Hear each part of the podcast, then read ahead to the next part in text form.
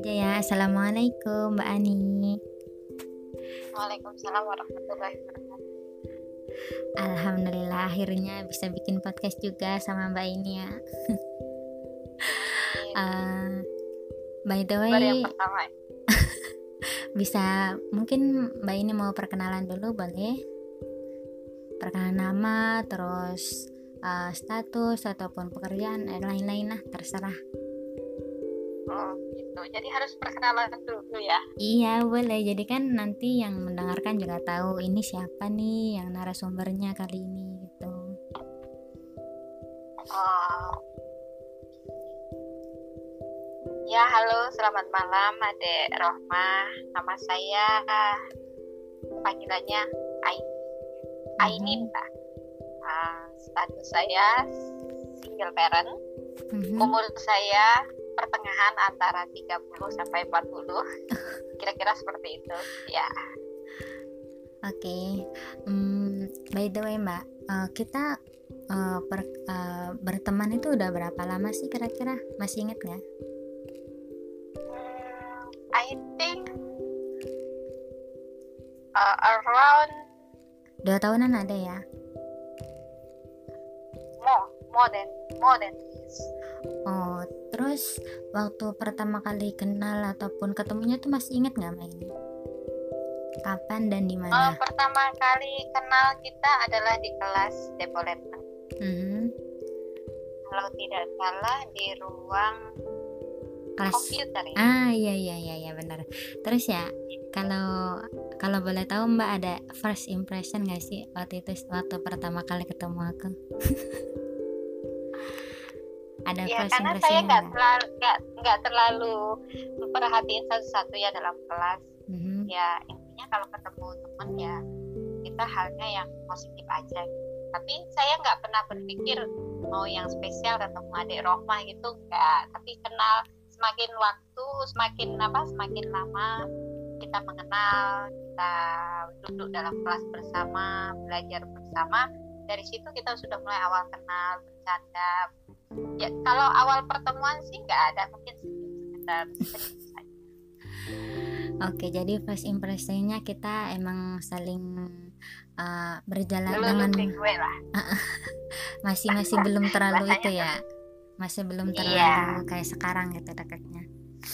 Ah, terus kalau misalkan kesibukannya sekarang apa nih Mbak ini di masa-masa oh, pandemi kayak kesibukan gini? saya ini kayaknya harus disebutin satu-satu atau cukup satu saja Oh, terserah Mbak ini. Jadi eh, yang enak ngejelasinnya kayak gimana? Kalau misalkan mau ngejelasin satu-satu boleh, mau disimpulin aja juga boleh. ya terutama ya kesibukan kita di sini ya namanya kita bekerja di luar negeri yang pertama ya kewajibannya bekerja gitu kan. Hmm. keduanya selain kita bekerja kita juga mengisi waktu luang kita belajar. Selain belajar juga kita mengisi waktu luang kita kita mengisi dengan kegiatan hal-hal yang positif. Ah, ya salah satunya mungkin contoh ya memanah. Oh. kelas memanah itu mengambil kelas. Yang yang keduanya otomatis ya apa grup pengajian nasyider Hmm, dan berarti ketiganya ya untuk saat ini ya Mhm. masih kesibukan dalam bilbel yaitu ikut bimbingan belajar untuk menjenjang pengambilan S1 Oh, wow, berarti cukup produktif juga ya Mbak ini walaupun kerja di uh, luar negeri tapi tetap meng- mengisi waktu luangnya dengan hal-hal yang positif ya. ya alhamdulillah. Hmm, Ya, Jadi- apa pun itu kan uh-huh. ya apa pun itu kan kita mem- memanfaatkan waktu sebaik-baik mungkin. Hmm, Jadi bahasanya kita berada, di luar negeri uh, di saat kita ada peluang sekecil apa pun peluang itu maka ambillah. Jangan pernah berpikir dua kali. Karena hmm, yang nggak akan pernah datang dua kali peluang dan waktu. Hmm, jadi hal itulah yang saya sangat apa sangat jagakan adalah waktu. Gitu kan. Jadi ya kita sangat harus kita harus belajar bagaimana kita memanage waktu kita di sini. Itu aja intinya sehingga kita nanti pada saat tibanya kita mungkin sudah tidak ada lagi di sini kita tidak bekerja lagi di sini maka kita tidak akan penyesalan. Hmm. ya seperti itu. Oke, jadi uh, ngomong-ngomong Mbak ini sendiri udah berapa lama kerja di sini? Maksudnya kerja di sini ini pertanyaannya kerja di sini wah kalau kerja di sini ini saya nggak bisa ngira kiranya yang ambil simpel saja ya empat tahun gitu.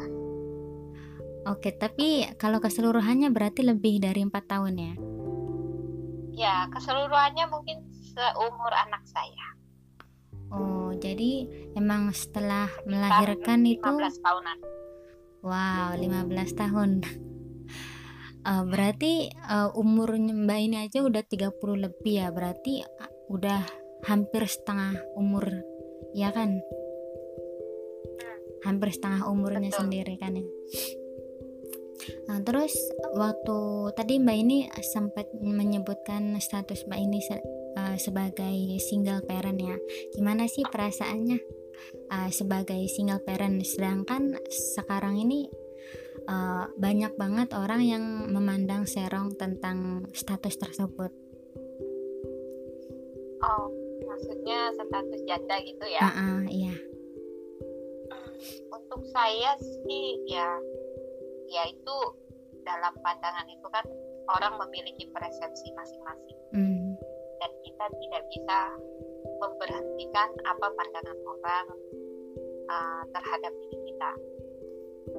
Kalau orang memandang kita dengan keadaan kita sendiri, karena sesungguhnya ya sebenarnya mhm, hidup sendiri, hidup janda itu bukan pilihan. hmm, Siapa sih yang mau hidup janda? Siapa Iya, sih yang iya. mau hidup jadi single parent? gitu Kan? Itu bukan pilihan.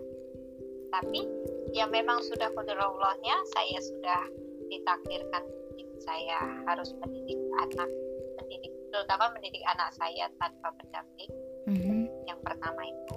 Terus yang keduanya ya ini adalah suatu apa ya mungkin suatu su- suatu ujian suatu ujian diri saya dalam menjalani kehidupan saya ataupun melangkah ke depan.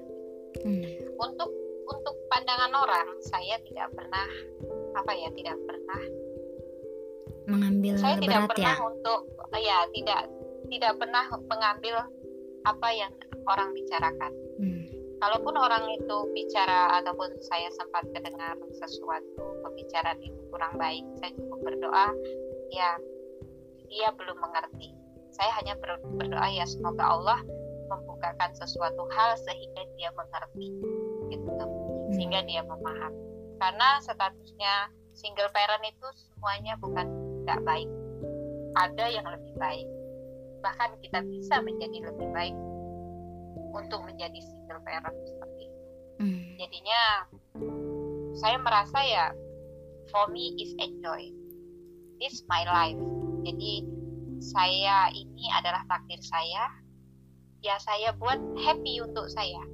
Saya buat happy dalam apa menuju dalam da- dalam menuju apa eh, dalam berjalan menjalani kehidupan saya sehari-hari. Hmm, jadi ya saya nggak ada berpikir saya merasa terbebani. Tidak karena saya saya nggak sendiri gitu. Walaupun saya single parent saya nggak sendiri. Tetap uh, apa pun itu saya punya sandaran yaitu satu Allah. Jadi saya nggak pernah berpikir apa pun orang berpikir hal positif ataupun negatif yaitu persepsi mereka.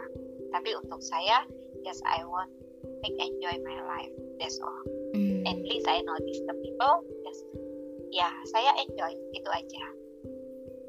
Ya itu itu itu di, menurut diri saya pribadi. Iya, seperti iya, itu iya. Wow, jadi emang sebenarnya nggak mudah sih ya, tapi emang kita membuat enjoy sendiri ya, maksudnya Mbak Mbak ini sendiri membuat eh, memudahkan, jadi nggak nggak bikin pusing omongan orang gitu kan ya.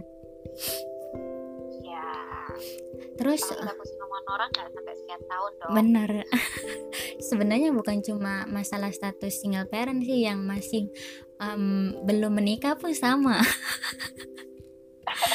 Ya. sama sama sama Oh, apa sih orang orang lain pun tetap ngomongin kita belum menikah terus yang udah menikah tetap diomongin terus yang jadi single parent juga tetap diomongin ya jadi nggak tetap ada aja salahnya gitu di mata orang lain terus ya uh, kalau boleh tahu waktu dulu mbak nikah umur berapa sih oh aku nikah muda oh, umur bisa berapa dibilang tuh? saya menikah mungkin setelah lulus SM, SMK ya ya begitu saya lulus SMK mungkin saya menikah ya langsung menikah pada saat itu oh. karena terus terang uh, saya menikah kalau tidak salah umur saya pada saat itu 17-18 tahun mm -hmm. Uh, karena saya menikah yang pertama ya satu mungkin saya sudah menemukan orang yang bertanggung jawab. Bila orang bertanggung jawab dan bilang suka karena saya satu saya nggak suka pacaran. Dan saya menikah pada saat itu saya ta'aruf jadi saya tidak mengenal pacaran sebelum menikah. Jadi saya pacarannya setelah menikah.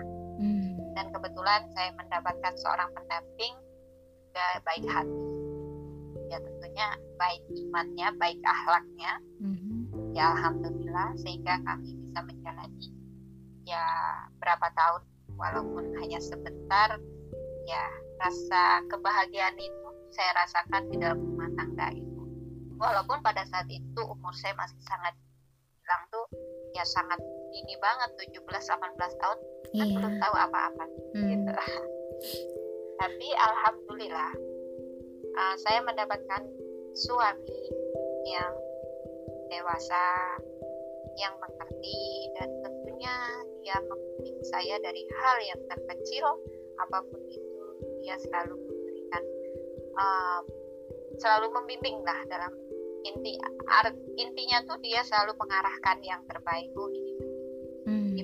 ya contohnya contoh hal kecilnya saat kita memakai baju saja dia dia memberitahu oh ini begini. Jadi hal itu itu sudah menunjukkan ya hal-hal yang suami hmm. gitu. Jadi ya saya sangat beruntung pada saat itu. Walaupun saya menikah muda uh, ya alhamdulillah saya mendapatkan orang yang terbaik dalam diri dalam hidup saya yang saya temui. Hmm. Allah menunjukkan orang itu baik. Ya kenapa saya menyebut dia yang terbaik dalam hidup saya? Ya karena yang saya temui dia dan saya merasakan hidup bersama dia kurang kurang lebihnya adalah dia bersama saya. Jadinya saya menganggap dia dialah yang terbaik untuk saya. Hmm. ya oh oh so sweet. Tapi uh, waktu itu kenapa mbak bisa jadi single parent uh, cerai hidup kah atau gimana? Ah uh, ya mungkin ya.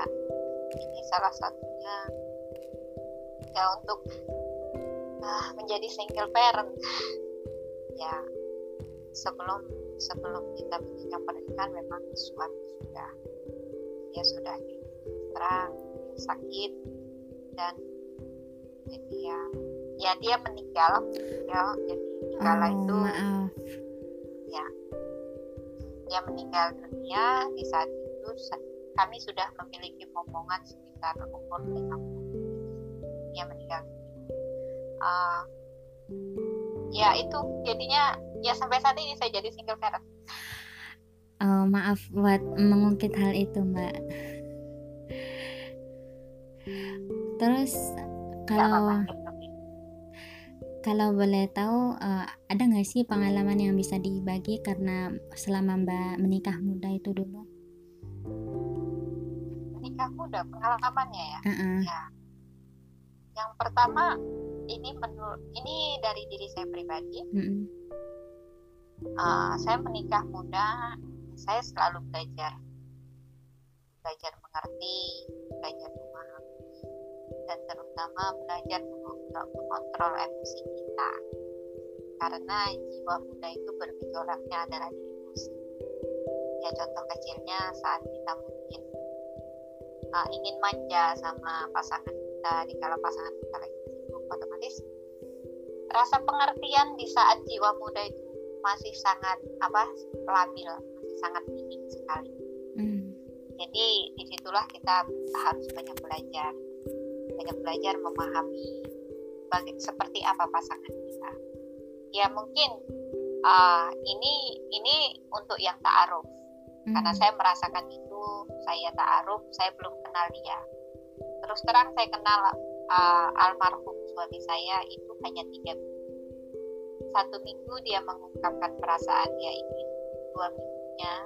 Uh, pada saat itu langsung saya terima dalam dua minggu tiga minggunya kita langsung sah sakral apa jadi suami istri. Oh Jadinya secepat itu ya uh, prosesnya.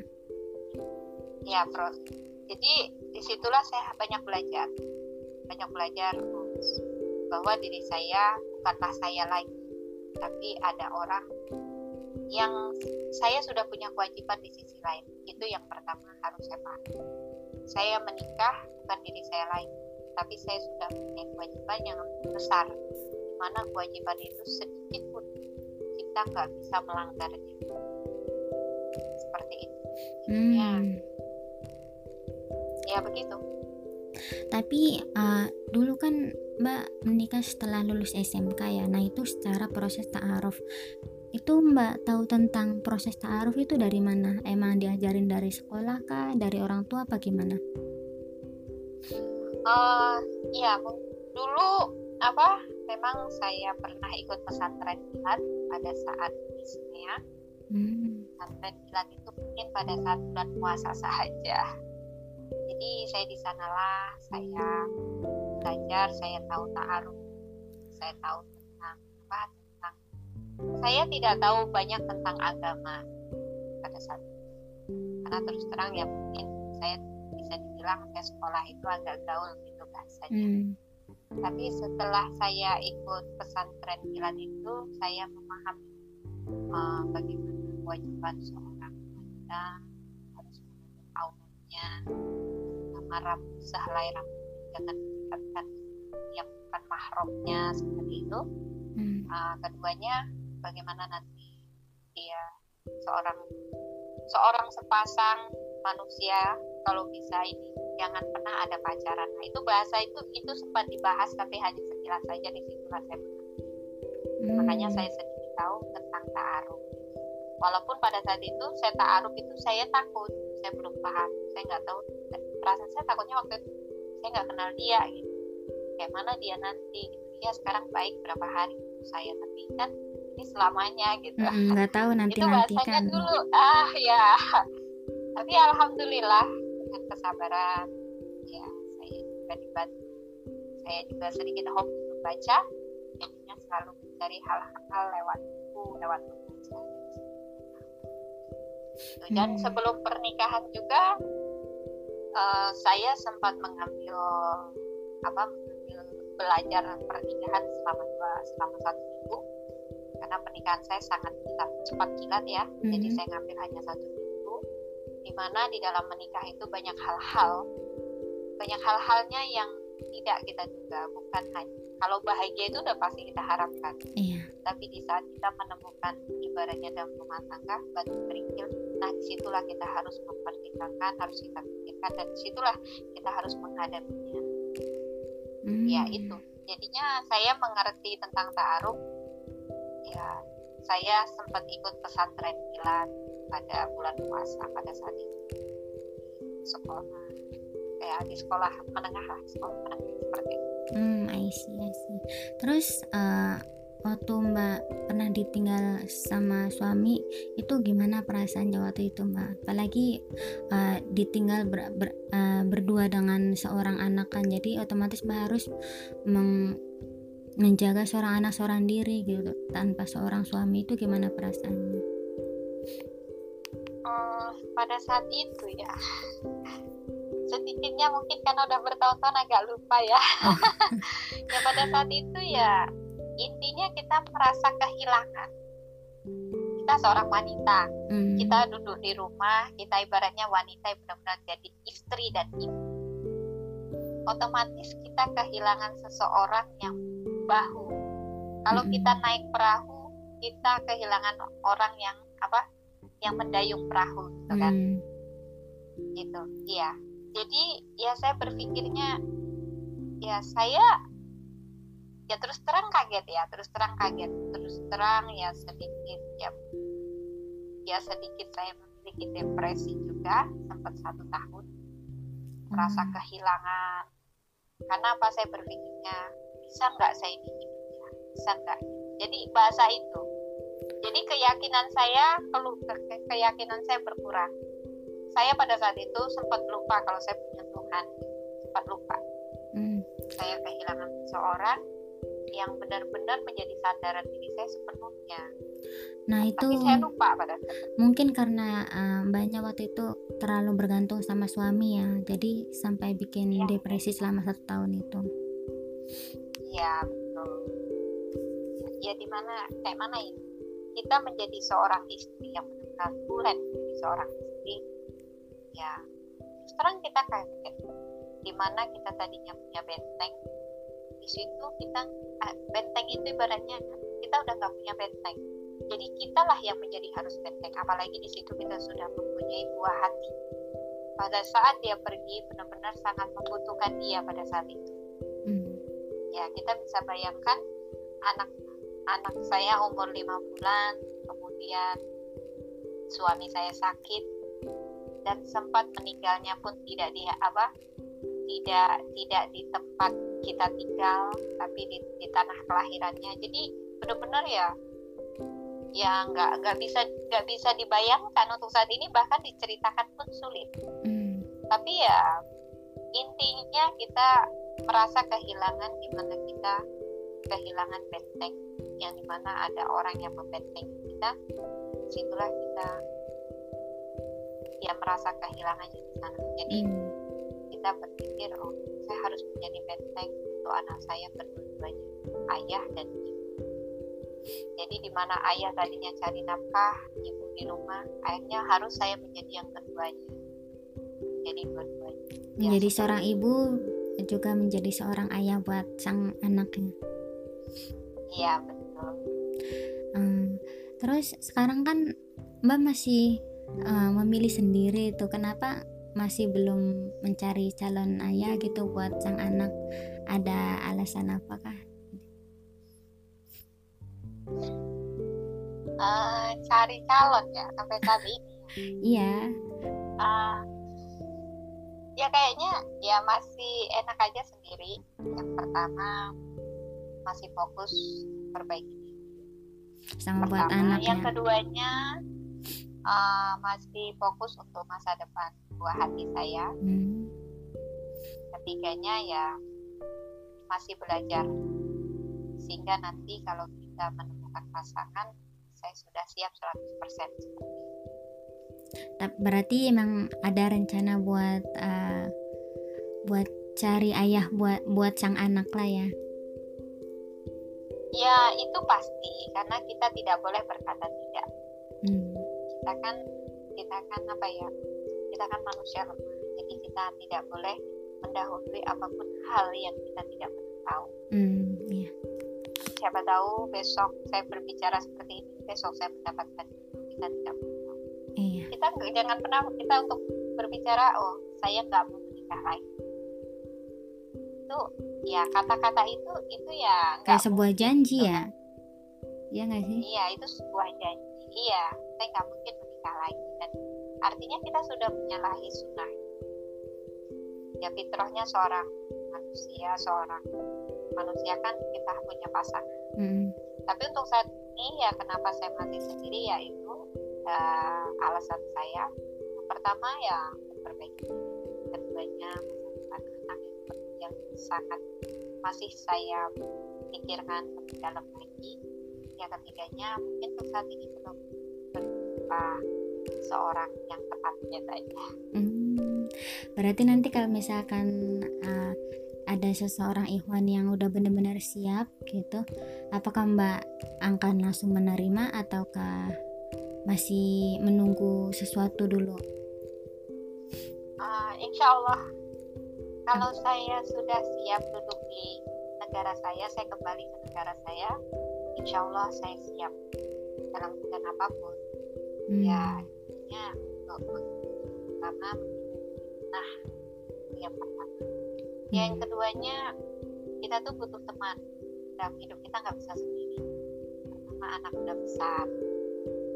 Tentunya ya salah satunya itu kita untuk sharing untuk bicara untuk berbagi ya tetap ada niat tapi wallahualam semua itu ya hanya Allah yang menentukan. Mm. kalau Allah memberikan saya masih di pertemuan saya pendamping uh, alhamdulillah. Kalaupun tidak ya saya alhamdulillah karena saya pun sudah merasakan hidup bahagia berumah tangga dan itu sudah lebih dari cukup. Intinya waktu saya kalaupun tidak ada lagi pendamping hidup saya waktu saya hanya untuk ibadah fokus menunggu waktu seperti hmm. oke terus uh, kalau untuk mbak sendiri ada nggak sih harapan untuk lima tahun ke depan? Harapan yang paling benar-benar uh, kayak impian ataupun sesuatu yang sangat uh, diharapin terjadi gitu apa? Ada nggak ya impian ya. Mm -mm. ya untuk lima tahun ke depan nah tahun ke depan. Mm -mm. kalaupun masih sampai lima tahun ke depan. Iya insya Allah. Intinya ya tentunya saya keinginannya mm -mm. bermanfaat untuk orang lain. Lebih bermanfaat untuk orang lain. Untuk menciptakan untuk apa? Menjadikan suatu impian. Baik saya impian saya sekarang sudah terjadi. Just kita tinggal menjalani let's out bersama waktu. Ya ya saya tidak berpikir oh impian saya seperti ini seperti ini tidak impian saya hanya satu saya bisa bermanfaat untuk orang suatu hari. Hmm, amin. Semoga uh, terkabul ya mbak uh, terus uh, last but not least nih ada nggak sih uh, dari mbak pribadi pesan buat yang anak-anak muda yang belum menikah terutamanya aku nih sama buat yang lainnya juga yang dengerin oh, ternyata Deroma juga masih single. Jangan bilang-bilang nanti pada tahu. Ya pesannya ya? Pesan pesan maksudnya kayak mana ya? Ya kan bahkan yang udah berpengalaman gitu kan maksudnya udah melewati masa-masa jomblo gitu sebelum menikahnya dulu kan. Nah karena mbak udah melewati itu semua ada nggak sih kan dari mbak pribadi lah dari pengalaman gitu pesan-pesan buat kita kita gitu yang belum menikah ataupun yang masih muda? Ya pesannya ya hmm. pesannya selagi masih selagi belum menikah artinya yang masih single gitu hmm. atau mau menjenjang pernikahan. Iya iya. Ini bingung nih jawabnya bingung nih. Oh untuk yang masih muda ya tentunya sebelum ya intinya apa ya tentunya ya dia harus kita harus banyak belajar untuk saat ini. Belajar Apalagi apa tuh? zaman sekarang benar-benar kita belajar dalam hal apa pun ya belajar jenjang pernikahan ya di dalam lagi lagi sehingga tidak ada perpisahan perpisahan yang tidak diinginkan. Terutama Jadi, perpisahan yang itu ya kayak cerai hidup gitu. Yes ya kalau bisa dalam rumah tangga karena menikah itu ya ini pesan pribadi saya. Mm -hmm. menikah itu sekali dalam seumur maka dari itu luruskan niat kita. Belajarlah sebelum kita memasuki gerbang suci pernikahan. Karena intinya pernikahan itu suci. Gitu. Jadi ya caranya ya kita mengikuti cara proses yang benar. Ya. salah satunya proses yang benar tuh kayak gimana sih? Proses yang benar. Oh ini harus dijelaskan juga ya ya nggak apa-apa lah ya proses yang benar tuh ya kan Allah menciptakan ya di dunia ini kan Allah menciptakan apa pun itu kan semuanya berpasang-pasangan kan seperti itu mm-hmm. ya contoh kecilnya ada siang tentu ada malam mm-hmm. ada gelap ada terang kan seperti itu toh mm-hmm. begitu juga kita kita insan kita manusia ada laki-laki dan ada perempuan mm. jadi cinta terhadap lawan jenis kita suka terhadap lawan jenis itu fitrah kita nggak bisa bilang oh nggak baik ya karena memang Allah itu menciptakan kita dengan rasa cinta gitu mm. Allah pun terjadi cinta sama kita ya cinta, seperti itu. Gitu. Tapi Islam membingkainya, ya, Is- Islam itu membingkai semua itu ya dengan melalui pernikahan. Jadi sebelum menyenjang pernikahan bagi uh, anak-anak muda yang masih single ataupun yang sudah berhayal untuk menikah, ya pesan saya belajarlah sebelum menjenjang gerbang pernikahan itu saja. Karena apa? Kita harus belajar itu. Karena menikah tidak hanya sehari dua hari Hmm. pendamping kita di dunia itu sampai ke akhirat bahkan sampai di dunia yang sebenarnya. Kalau di sini kan sementara Hmm. ibaratnya kita di sini kita cuma apa ya kita cuma minum air. Tapi ada saatnya nanti kita kembali dan satu lagi kalau bisa cari pasangan yang benar-benar bisa komitmen. Jangan hanya ngobrol aja. Dan tentunya dipandang tentang iman dan akhlak itu Hmm. insya Allah sekal Amin. Wah, ya benar-benar ya. saya semoga bisa bermanfaat ya Amin. Sharingnya benar-benar buat aku pribadi sih emang bermanfaat banget mbak. Ya mudah-mudahan yang buat dengerin juga uh, ikut merasakan uh, manfaat dari podcast kita kali ini. Uh, makasih banyak mbak ini buat sharing-sharingnya malam ini. ya sama-sama oke Oke. selalu ya Amin, amin. Mbak, mbak ini juga jaga kesehatan ya di sana. oke terima Oke. kasih Assalamualaikum. Waalaikumsalam